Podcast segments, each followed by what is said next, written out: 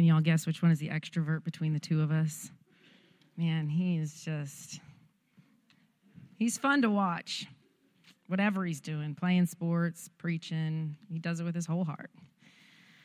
Well, it's an honor and a privilege to come up and speak with you guys this morning. I'm going to open with prayer. Um, I don't come up here very often uh, because this isn't my happy place. um, that was my happy place, you know. Um, but I am obedient always. Um, and when the Lord says, speak, I speak. So um, I am excited um, to be up here today to share with you. So let's just open with a word of prayer. Heavenly Father, just thank you and praise you um, that you order all things. You bring all things into order. Father, I thank you that you see the end from the beginning. And Father, today I just ask that you would um, bring revelation of your character. Father, that you would shine the light of truth on our hearts, Father God. Um, Father, that you would be glorified, that you would be honored in this place. Um, and Father, that we would see you more clearly, that we would see you rightly um, 30 minutes from now than we do right now, God. I pray that you would do a work in us this morning. Um, Father, that you would have your way. I pray it in Jesus' name. Amen. So, um, Pastor Jason is in the middle of a series uh, out of Matthew chapter 5, and uh, he's going through the Sermon on the Mount. And uh, probably some of you guys know this. We minister together. We've been leading this church for five years. We have attended this church for almost 25 years, 24 and a half. We've been married 24 and a half years. We have eight children. Um, pastoring the church was not necessarily on our radar, but we what was on our radar was radical obedience, hearing from God and doing what he says. And so we had made that a pattern in our life. And so in 2010, when the Lord called us out of GE, out of, oh my gosh, just such a good life, such an easy path. Um, he called us out and he, he brought us actually into a wilderness, a time of wilderness where there was a lot of growing and a lot of suffering and a lot of shaping of our characters, and we didn't know what for. And now, when I watch my husband preach up here with power and anointing, I know that it was all worth it. Um, I didn't know it then, but I held on. I held on with white knuckles sometimes to the fact that God knew what He was doing, uh, that He was working. Um, so I'm very passionate about God. He's the Redeemer, He is the Restorer. He has saved me over and over and over again. Um, I am not a shiny penny. I'm married to a shiny penny. I, I have, um, I am a person who has cried out over and over and over again, and He answers me um, in the valleys and in the, the wilderness. And so when I feel a mountaintop moment, oh, thank God he's so good, or a um, from Psalm 23, from like the the still waters moments, I soak them in, I cherish them, but I also use them to teach and to implore, to encourage, to inspire those who are in the valleys, those who are in the wilderness. Um, I think that that is my gift to my eight children. I'm an encourager and I'm a truth finder. Let's find the truth. Let's find out what's true and build on that because that's the only way that we can be safe. And that is like one of my highest goals in life is just to be safe. Um, and it has shaped who I am, that, that want of safety. And I know that the truth will set me free. I know that the truth, the way, the truth, and the life is my safe spot. That is my sweet spot. So, um, so last week, uh, Pastor Jason was preaching on Matthew 5, uh, verse 21 and 22. I'm going to read it. Um, and I just felt the Lord uh, prompt me. He's like, You need to share. And so I'm going to share a story, a death to life story with you this morning. Um, okay, so in Matthew 5, verse 21, it says, You have heard that it was said to those of old, You shall not murder. And whoever murders will be in danger of the judgment. But I say to you that whoever is angry with his brother without a cause shall be in danger of the judgment. And whoever says to his brother, Raca, shall be in danger of the council. But whoever says, You fool, shall be in danger of hellfire. There's a lot of danger being warned. I mean, it is Jesus' priority to lead us in the ways of truth and to keep us safe and to be one with us. So, um, uh, Pastor Jason shared a great, a great definition of murder: hidden anger and bitterness, deep-seated hostility, and this is the one that we're really going to press into: a settled anger or resentment. This is what we call nursing a grudge. So, in all of those definitions, I hear different things. Hidden anger and bitterness is hidden. You don't know it's there. You're not aware of it. If it's hidden from you. So I guess you could be okay, so it's if it's hidden from you, you're unaware of it and it's there, it's affecting you. You are feeding on it though you are unaware.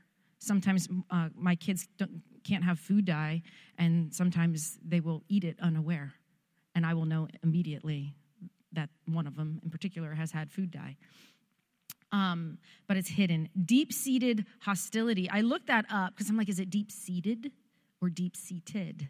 Okay, I'm a word nerd. Uh, and it comes from a horseback riding term, which means sitting deep in the seat. So I don't know what that means. I'm not an equestrian. Um, so, uh, but deep seated hostility, I mean, it's just something that's brewing, it's something that is well established. Um, but a settled anger or resentment, it's like it's just been there so long that it's just the way it is It just is what it is. This is the way it is. And nursing a grudge, boy, that's proactive. That's, I don't like that person, and I don't want to like that person. And I'm going to make sure that people know I don't like that person. Any opportunity I have to be offended by that person, I'm going to take it, whether they meant to offend me or not. Nursing a grudge is very proactive, um, very damaging, very dangerous. Um, so this is heavy. This is heavy stuff. And he's speaking to us, he's speaking to believers here. So this isn't like unbelievers. The church sometimes gets so bent out of shape when sinners act like sinners, when the lost act lost, when they when they behave like lost people. But this is for us. This is for us sitting in this room. This is for this body of believers, um, and it's so important that I just I wanted to I wanted to park park here for a minute because no one partners with a murderous spirit. And that's what this is. He's talking about anger, deep seated anger, deep seated resentment and hostility. No one who has, has been baptized in Christ Jesus and walks with him purposely says, I'm going to be hateful to this person. I mean, in general, when you make that commitment to Christ, you know, you set an intention to grow. You set an intention to learn um, of Jesus and to be like Jesus. So I feel like we don't purposely hold on to grudges. We don't purposely nurse grudges. But, and this is important, a murderous spirit will grow by default. Okay? It will take ground by default because love and forgiveness must be intentional. You have to do it on purpose. Okay? So, and that's where we get caught up. That's where people get a little trapped, get a little caught unaware. That's where we find hidden resentment and hidden anger because we're not being proactive, we're not being intentional about what does the Bible say? Guard your heart, for out of it flows the issues of life. Love and forgiveness is intentional. Um, we need to seek it. We need to pray for it. We need to practice it. We need to choose it. We need to sit with the Holy Spirit and say, I'm struggling with this person. I'm struggling to like them. Um, I'm struggling to love them. And dag nabbit, wasn't I reading the Bible the other day in Romans in chapter 12? And my translation said, Don't just pretend to love others, actually love them. And I'm just like, but what if I don't actually love them? Isn't pretending like the next best thing? Like, isn't it like the step stool to reaching love. And I mean, I probably got, we didn't finish that conversation. So when I tell you that is a real working out of salvation going on in your leadership, is the real deal. Like this was like last week, you know, um, loving people outside of my circle of safety is not comfortable for me, and it is intentional. Not taking offense is intentional, and I've had lots of practice. Um, because the Lord will bring lots of practice until He perfects us in endurance, um, until we get really good at it, so that we're protected. Um, so I wanted to, I wanted to tell you a story. Um, it's an important story in my life. Um, when I go through, when you go through a time of wilderness, when you go through a time of suffering, and that's what it is, plain and simple, it is suffering. And there's a difference, church, between suffering and torment. Torment is of the devil. If you are in torment over grief because someone passed away, um, and it's been months or it's been years and it's just still a torment, then you need prayer. It's the only way it's going to go. You need prayer. Suffering is different. Suffering is something, when it's godly suffering, when it's biblical suffering, it's purposeful. It's purposeful.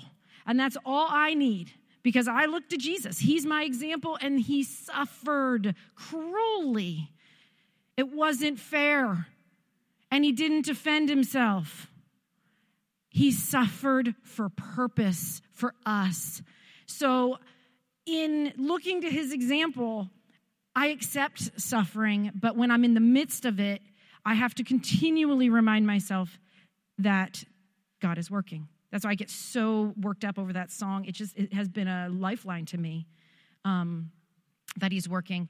So the year is 2004, 2005, and we are living in Hermitage, Pennsylvania. So we've come to this church for 24 and a half years, but we had like a two year stint where we moved away. We went to a great Bible based church, um, a First Assembly church. It was a smaller congregation down in Hermitage. We had two kids. We had Anna, who at that time was just about to turn three years old. And um, no, that's not true. She was probably closer to five years old. And we had Grace, who was four. No, three. Three or four. Three. Okay. Accuracy matters. If I had a t shirt on that said something that would define accuracy matters, if I'm telling a story, I just want the details to be accurate because I don't want to exaggerate. I want to be accurate. Okay.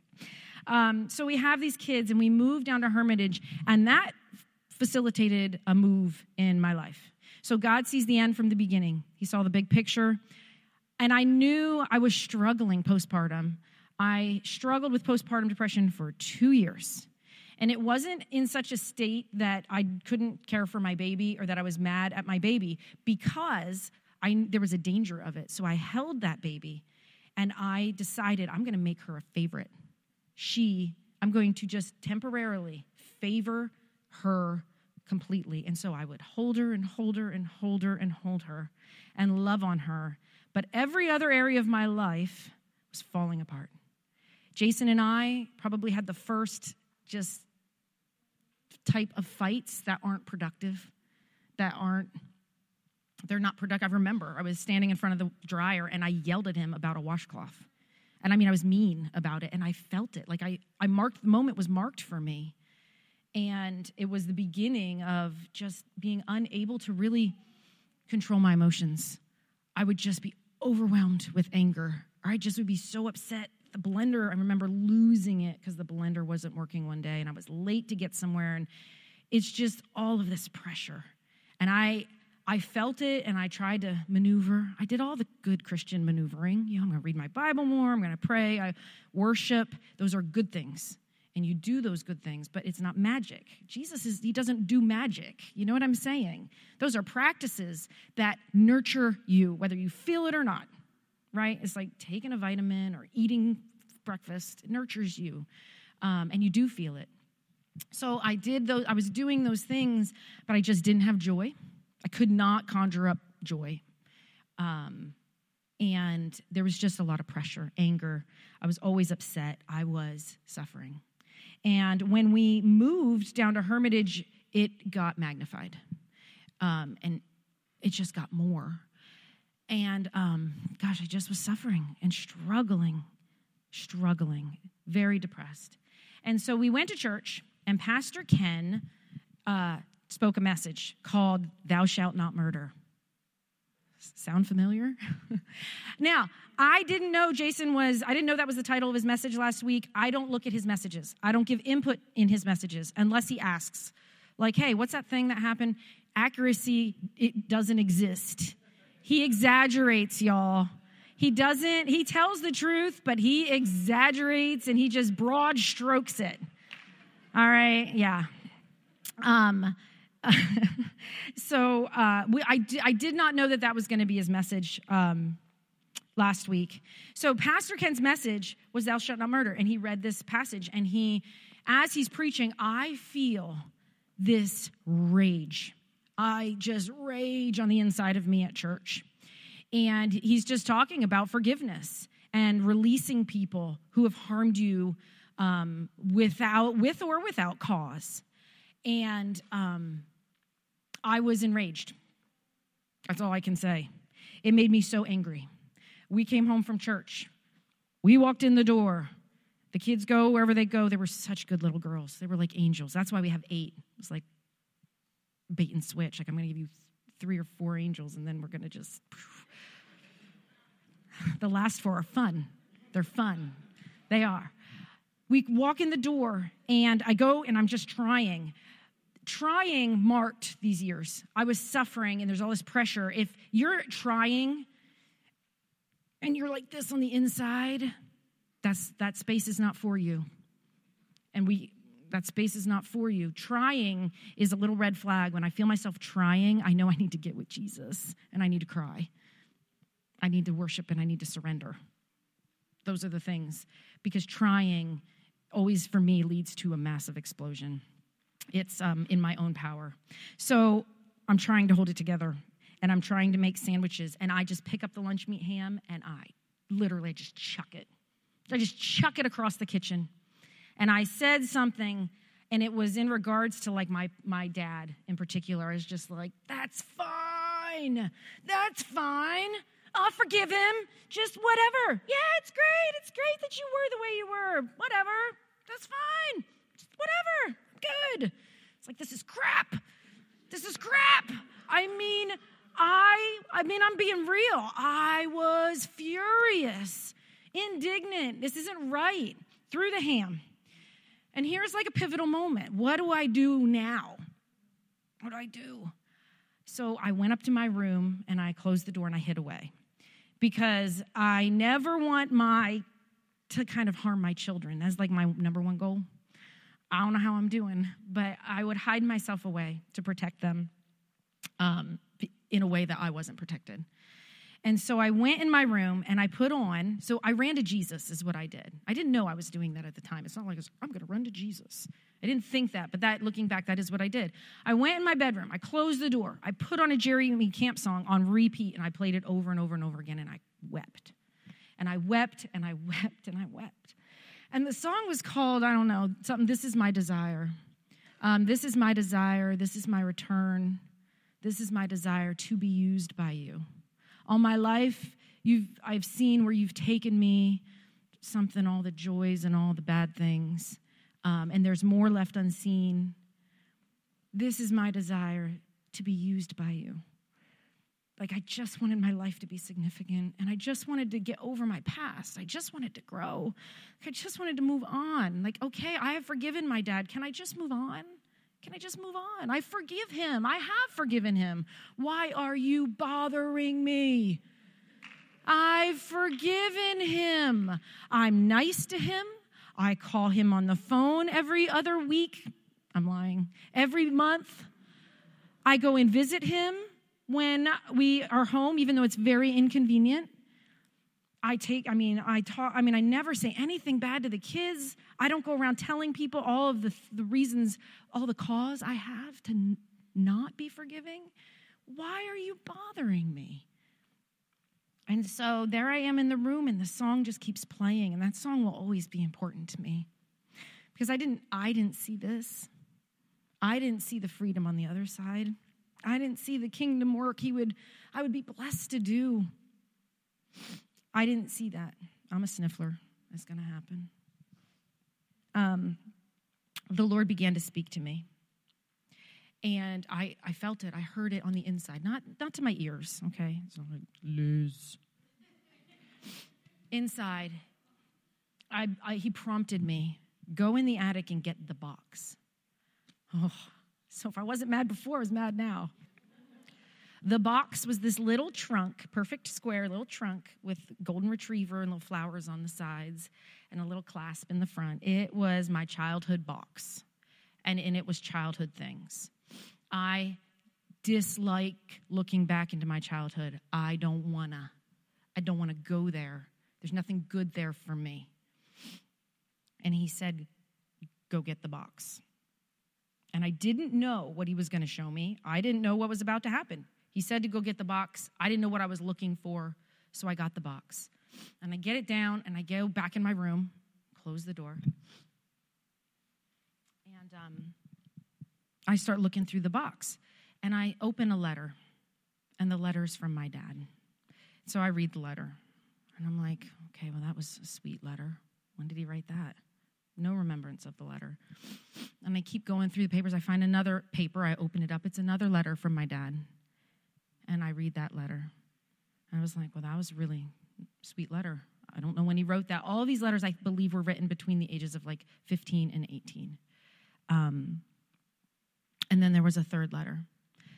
And as I'm reading it, I'm not emotional or anything, but then the Lord spoke to my heart and he said, Liz, he loves you. And I was like, but, and he was like, yeah, I know. He loves you. I was like, but, but all the things, Lord, but what about this? Because this, this, I'm not going to say what this, but this was real. This was not okay. Not okay. And he said, Yeah, I know. I know what he did. But he loved you with everything he had. He loved you. And I just began to weep. I just began to weep because I had cause. My dad had major mental health issues that never were addressed. He would never go and get help. He was he was severely bipolar and it wreaked havoc in our home.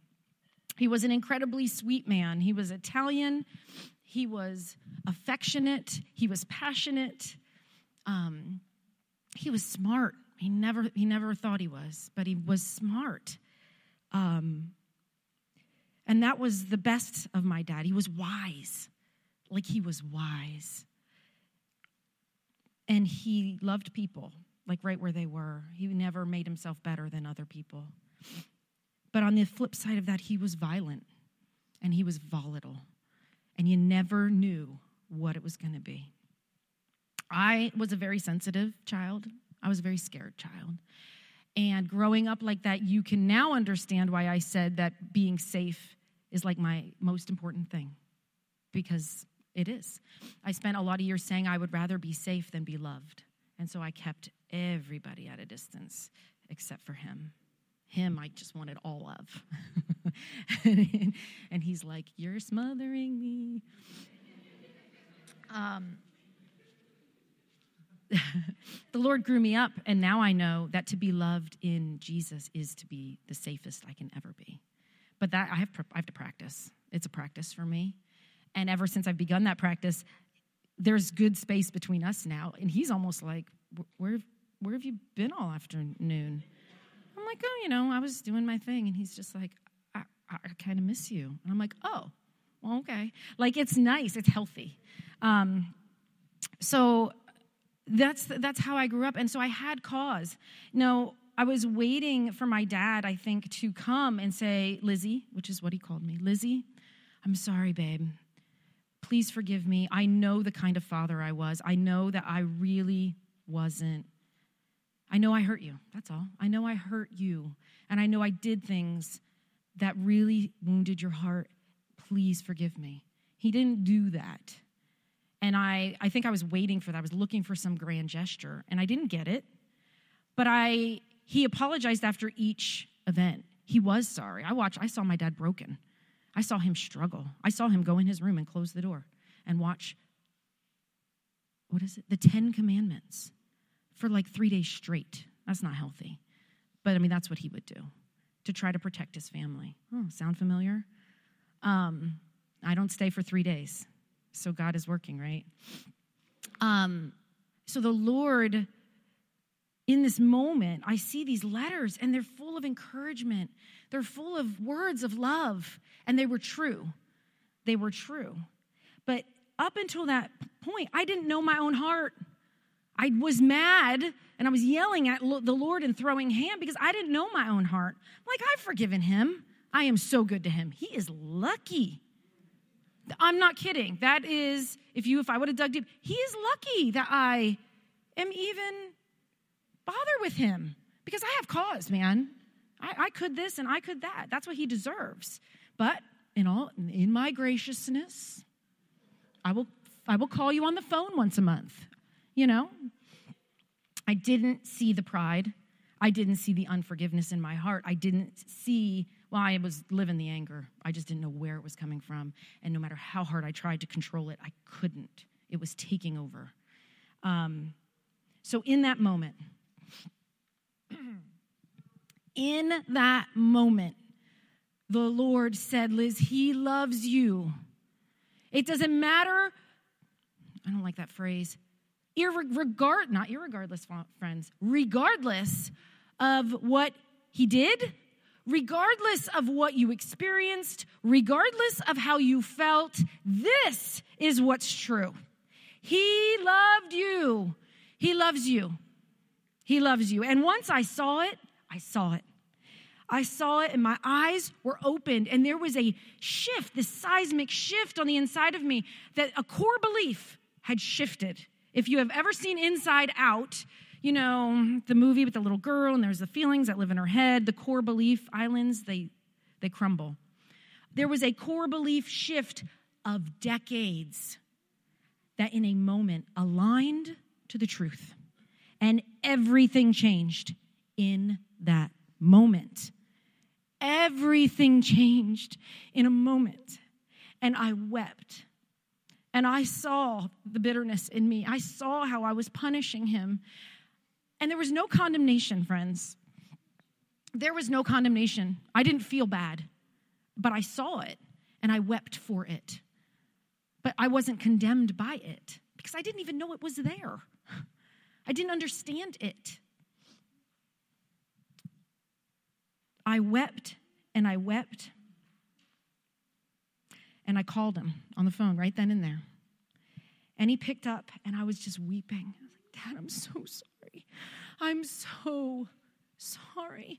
I've been awful. I've been awful. And I can hear the emotion in his voice, and he's like, Sarah, baby, what's the matter? Sarah, what's wrong? And he thought it was my younger sister.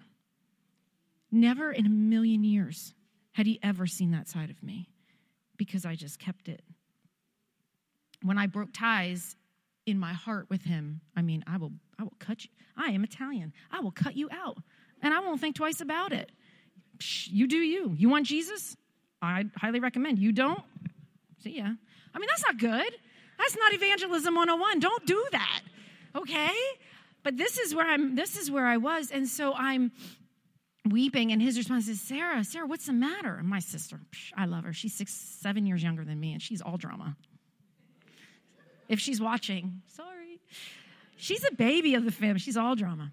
So, Sarah, what's the matter? I was like, it's Liz. And he lost it. He just started weeping. And I was like, Dad, I'm so sorry. I just, I've been awful. And he's like, No, baby, I just, I wasn't a good dad. And I was like, No, that's the thing. You were. You were. You were a great dad. You were a great dad, and he was a great dad in moments. But I let, I let, I let all the bad negate the good. And I never received the love. He gave me those letters. I read them, but they didn't hit. I didn't let them in. They never sunk in. They made no, they, they had no effect on me until that moment. And we began to be reconciled to one another. I was partnered with a murderous spirit. And there's no condemnation in that because I didn't know. All that there is is the mercy of God. All that there is in this is the mercy of God in my life to free me. And, and obedience, you know, throw the ham, that's fine, but you know, now go get the box. Fine. You know, in my house, the kids do not have to pretend to be happy when they obey. I mean, I'm human, so sometimes I get a little touchy if there's an attitude. But I teach them when they're very young to say, Yes, mom. I mean, little, little. If, if ever I even call their name, Ruby, yes, mom, yes, mom. Go get your shoes, yes, mom. It's just to acknowledge a verbal back and forth. I've said something, you've heard me. And getting your child to say yes increases the, the likelihood of obedience. So I do that with my children. But I remember one of them, Anna, probably the oldest, she's very much like her dad, firstborn, wants to please. She would be angry, and I would watch her upset at something she had to do, and she would just shove it down. Yes, mommy. I'm like, girl, you're not, you're not happy. And so I told, I, I, I, I trained her up in the way she should go, which means I literally put the words in her mouth. I said, Anna, it's okay to be unhappy that mom asked you to clean up your toys and you weren't done playing. You don't have to be happy about it. You can be like, Yes, mom. You can be sad. You can even be angry.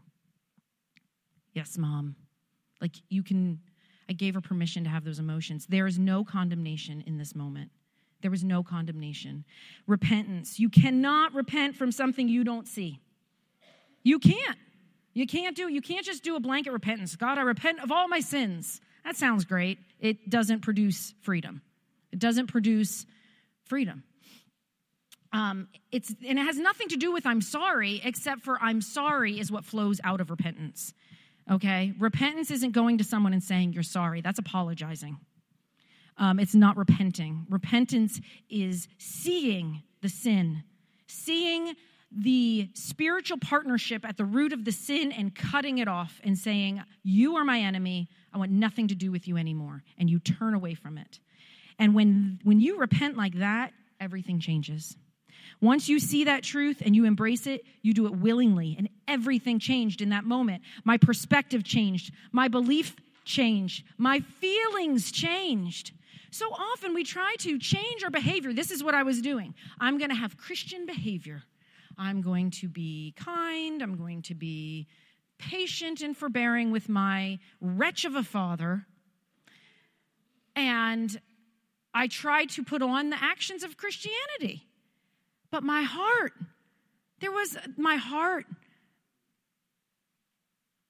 my beliefs, my feelings, my perspective was all not renewed to the truth. So we began to reconcile to one another. Those conversations were hard. They weren't all they weren't all great. Um, but God led and He pressed forward. And I want to tell you something. I had a new power. I had new grace that I didn't have. I had new clarity and I had new peace in order to have those conversations. And when I tell you that I changed, I changed. I was a new parent. I was a new parent immediately because when you have a, when you're partnered with a murderous spirit, and I want to keep saying that because we, we are so afraid of saying that. That's how the that's how the kingdom of darkness works. It will come and partner with you and it will do it so slick so subtly that you won't even know that you are shackled to it until god in his loving kindness in his mercy reveals it to you you have got to understand how skillful the enemy is and do not be afraid we have all authority over him but i'm telling you to be intentional about your heart i'm getting ahead of myself that's one of my points at the end Everything changed. We had these conversations, and I had a new grace for my life. I wasn't mad anymore at the incompetent cashier who smushed my bread. I wasn't. I'm telling you, an incompetent bagger at the grocery store will take me from zero to 200 on the anger scale in no time. How hard is it to not smush the bread? Do you train these people? I don't understand. Tetris. That's it. Just make them all play Tetris for like an hour. Done. I'm just saying. Okay. But I was I had grace. I had grace for the cashier. And my husband taught me some things. He helped me. Liz, maybe they're having a bad day. Maybe you're there for them and not them for you. Oh, oh. It's funny. I had none of that. Anger, unforgiveness, it turns you in. I had none of that. I, if someone cut me off in traffic, I would be mad for hours. It would tank my whole day. Liz, maybe they just found out that their husband is leaving them. Maybe they're on their way to the hospital. Maybe they just miscarried a baby. Maybe, maybe, you know, maybe. And mistruth. But, but that's probably not true. What does it matter if it's true, if it helps you to love them and be in grace in that moment? Tell yourself a story, Liz. Tell yourself a story that, that brings grace to the foreground for that person. Now, that's for a stranger, you know. That's for a stranger. Although it helped me to practice and to learn how to have grace. So I reconciled with my dad, and everything changed. Our whole relationship changed. Now, I wasn't calling him up on the phone. It wasn't like, oh, hi, daddy. Like, it didn't, it's not magic. But I was at peace. Oh, I was at peace. Nine months later, my dad died. He was 50 years old. I didn't know that that was coming, but God knew that it was coming. And when he died, I was at peace. And I wept once or twice or three or four times, but I was at peace and I knew my dad was at peace, finally in the presence of God. No more mental illness, no more fighting. He was a fighter. He was, that's the distinguishing line between just egregious abuse. Get out. Get out. If you're in here and you're unsure if it's abuse, please talk to us. Okay? Because there's pathways toward freedom and health, okay? And there's steps you can take. The difference between egregious abuse and, you know, other is is what? Is the grieving of the sin. And I and my dad grieved his sin. He he fought. He was fighting to grow. He was fighting to change. He was fighting to get free. And he was in heaven and he's finally free. And I was never mad at him for a single moment. Not a single moment. I was like, whew, I will see you soon and probably not soon enough because it's hard down here. He died nine months later, and I was at peace. God was working. He saw the whole picture, and He was merciful to me. He wasn't mad at me because I was being prideful. God wasn't mad at me because I was partnered with a murderous, angry, bitter spirit. He wasn't mad at me. He loves me, and He wanted to help me. And He was waiting for the time when I was ready to lay it down, when I was ready to hear. He led me into his truth. There is no healing outside of God's truth. There is no healing. Whatever ails you, the deepest sufferings, the deepest griefs of your heart, whatever ails you, there is no other way except for God's truth. The world has lots of different ways. Lots of different ways. And I've been down those paths, some of them, not all of them. It was very hard to get there, but the freedom was immediate and the change was visible, and I was a new person. I was a new person. So, I hope that I've dispelled any religious spirit that would try to come upon you in the name of Jesus, that would bring condemnation. You are free to get free. You can release anger, you can release bitterness. How do we do it? What do we do? Number one, know your heart and be intentional about tending to it. Know your own heart. I could have, I could have written, I mean, I could have written a book on all my dad's failings and all the reasons, all my justifications, all of it. And it all would have been factually true. Accuracy matters. It all would have been factually true, but my filter was skewed um, how I responded to it. Psalm 139, verse 23 and 24 says, Search me, O God, and know my heart. Try me. Psh, he was trying me. The pharmacists, the bread smushers, I mean, I was out of control angry. And no matter how hard I tried, I couldn't get control because God wouldn't let me find peace. He needed me to get desperate enough. He wouldn't let me have peace. No false peace for you, Liz. No false peace. I'm working on something. And see if there is any wicked way in me, and lead me in the way everlasting. This is the prayer of my life. It's the Liz Ackerman secret sauce right there. I cannot be trusted to know my own heart. This is my prayer. In Psalm 51, verse 6, it says, Behold, you desire truth in the inward parts, and in the hidden part, you will make me to know wisdom. There's nothing in there about me trying. Purge me with hyssop, and I shall be clean. Wash me, and I shall be whiter than snow. Make me hear joy and gladness, that the bones you have broken may rejoice. I.e., God is working. When it hurts, when you're suffering, He is working. Hide your face from my sins and blot out all my iniquities. Create in me a clean heart, O God, and renew a right spirit within me. The prayer of my life are these two scriptures. Number two, pray for blind eyes to be opened. So often we want to pray, God, I just pray that you would open the eyes of my dad and just show him the pain that he's causing. Now, that's a valid prayer. But the Bible says in Matthew 7 that I ought to be removing the plank from my own eye before going after the speck in someone else's. So only, only Jesus is my eyes. You know, we're going to tend our hearts. We're going to tend our own eyes. And oh, Jesus was the opener of blind eyes. You will not find in the Old Testament a time when a blind person received their sight. It is a messianic miracle. Only Jesus can radically change our alignment to what is true. Only his truth brings freedom, not my personal truth.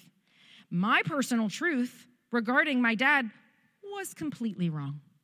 And you can't just pull out the bits that feel like they're true and say, well, it was wrong, but it's all wrong. It did not lead me to life, it did not lead me to freedom. It was wrong. Only His truth. My personal truth was without grace. It was without mercy. It was without the whole picture. And oh, how merciful He is to open our eyes and to save us from our sins. Number three, obey whatever he says to do. You're going to tend your own heart, you got to go to the word. You're going to pray that he opens your blind eyes. Perfect, you're going to see. But once you see, obey. Whatever he says to do, do it. If it's to go dig out a box and look at letters that you wish you didn't have to do, then do it. If it's to go and be honest with someone, be brave and do it. Trust him. Obey. Especially when the I don't want a voice is the loudest especially when it feels like you want to rage and fury on the inside, especially obey when you want to scream, This isn't fair. I can't do this. I shouldn't have to do this. Obey. Do all the raging. Do it with Jesus in a room. He won't get mad at you, but obey. Those words, that rage, those are markers of the violent death of a lie. The lie, the sin, the partnership with sin will be broken and it will be done by force. It will not go quietly into the night. All of that rage was, the, was sin holding on in me before I saw it. It was a battle between my spirit. My spirit, whether I have bitterness or not, is perfect and renewed and alive unto Christ. But whether or not I live out of that spirit, that's the battle. Okay? Those feelings and those statements that they're, they're a signal to me that the shackles of sin and death and hell are about to be broken off in me. So, church, I encourage you today do not leave here without doing business with the Lord. There are going to be prayer partners up here today. They will pray with you. Okay? Maureen will be up here. This is who I would go to with anything that I needed prayer for. Jane and Chet. These are people who have battled, who have suffered. There is no condemnation and there is no judgment. When you come to the altar to be free, His truth will set you free today. Oh, can I get a can I get a keyboarder? Oh, this one is particularly cute and very talented. I mean, I don't know who her parents are, but they've obviously done an excellent job. As Grace is beginning to pray, why don't you all stand up? We're just going to close today uh, with a word of prayer. I pray that you leave here today feeling empowered, feeling loved right where you are. And if you're churning up in your belly, if the tears are just at the back of your eyes, we're just going to take a moment. Don't miss the opportunity to put an end to the hell that is raging inside of you. Because the freedom is so, so sweet. it changed the entire course of my life. Of my life. I could have never had eight children and done it, partnered with the Holy Spirit and done it well if I had not done this first. Thank you, Jesus. We welcome you, Holy Spirit. We welcome you, Holy Spirit, to have your way in this place.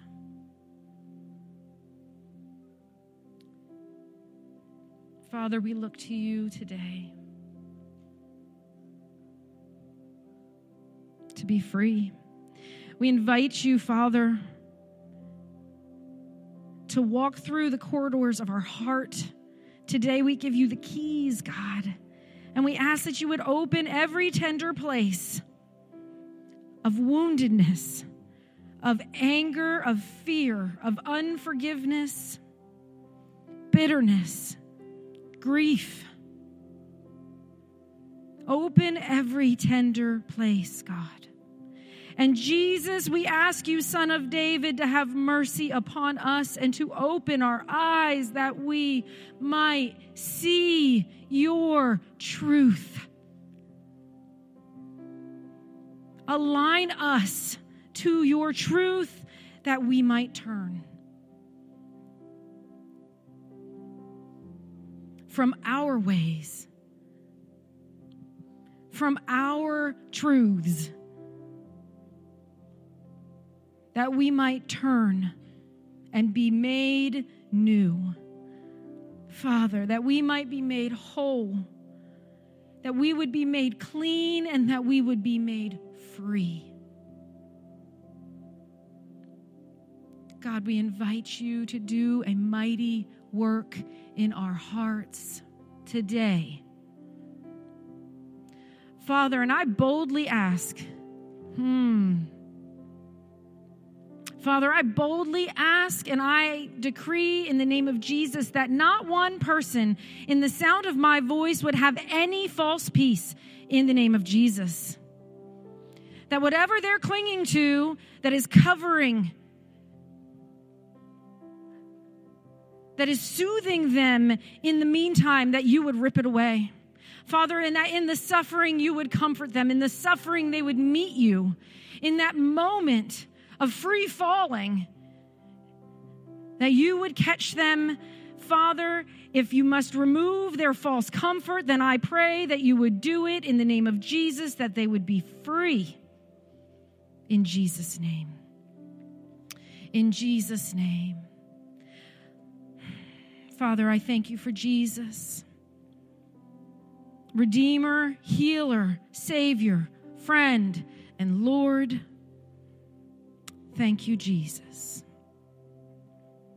Thank you, Father. In Jesus' name I pray. Amen. I'd like my powerful prayer people to come on up here. Please don't leave today without getting prayer. You know, I didn't get prayer that day with Pastor Ken, but I went home, I threw the ham, I got with Jesus, and I got free. So go home and we get prayer, but if you don't get prayer, Don't let this go. I just prayed that he would rip your your in our house it's called a keti, your security blanket, whatever it is, that he would rip it off. So y'all can be mad at me later. Get free. Freedom is ours, church. It's ours. We're going to go out those doors. We're going to eat some mighty fine donuts and we're going to get some mighty fine freedom. Okay? All right. I don't have a benediction because I'm not Pastor Jason. I don't prepare things in advance like that. But go. Go. I dismiss you in the name of Jesus. I dismiss you to be free in Jesus' name.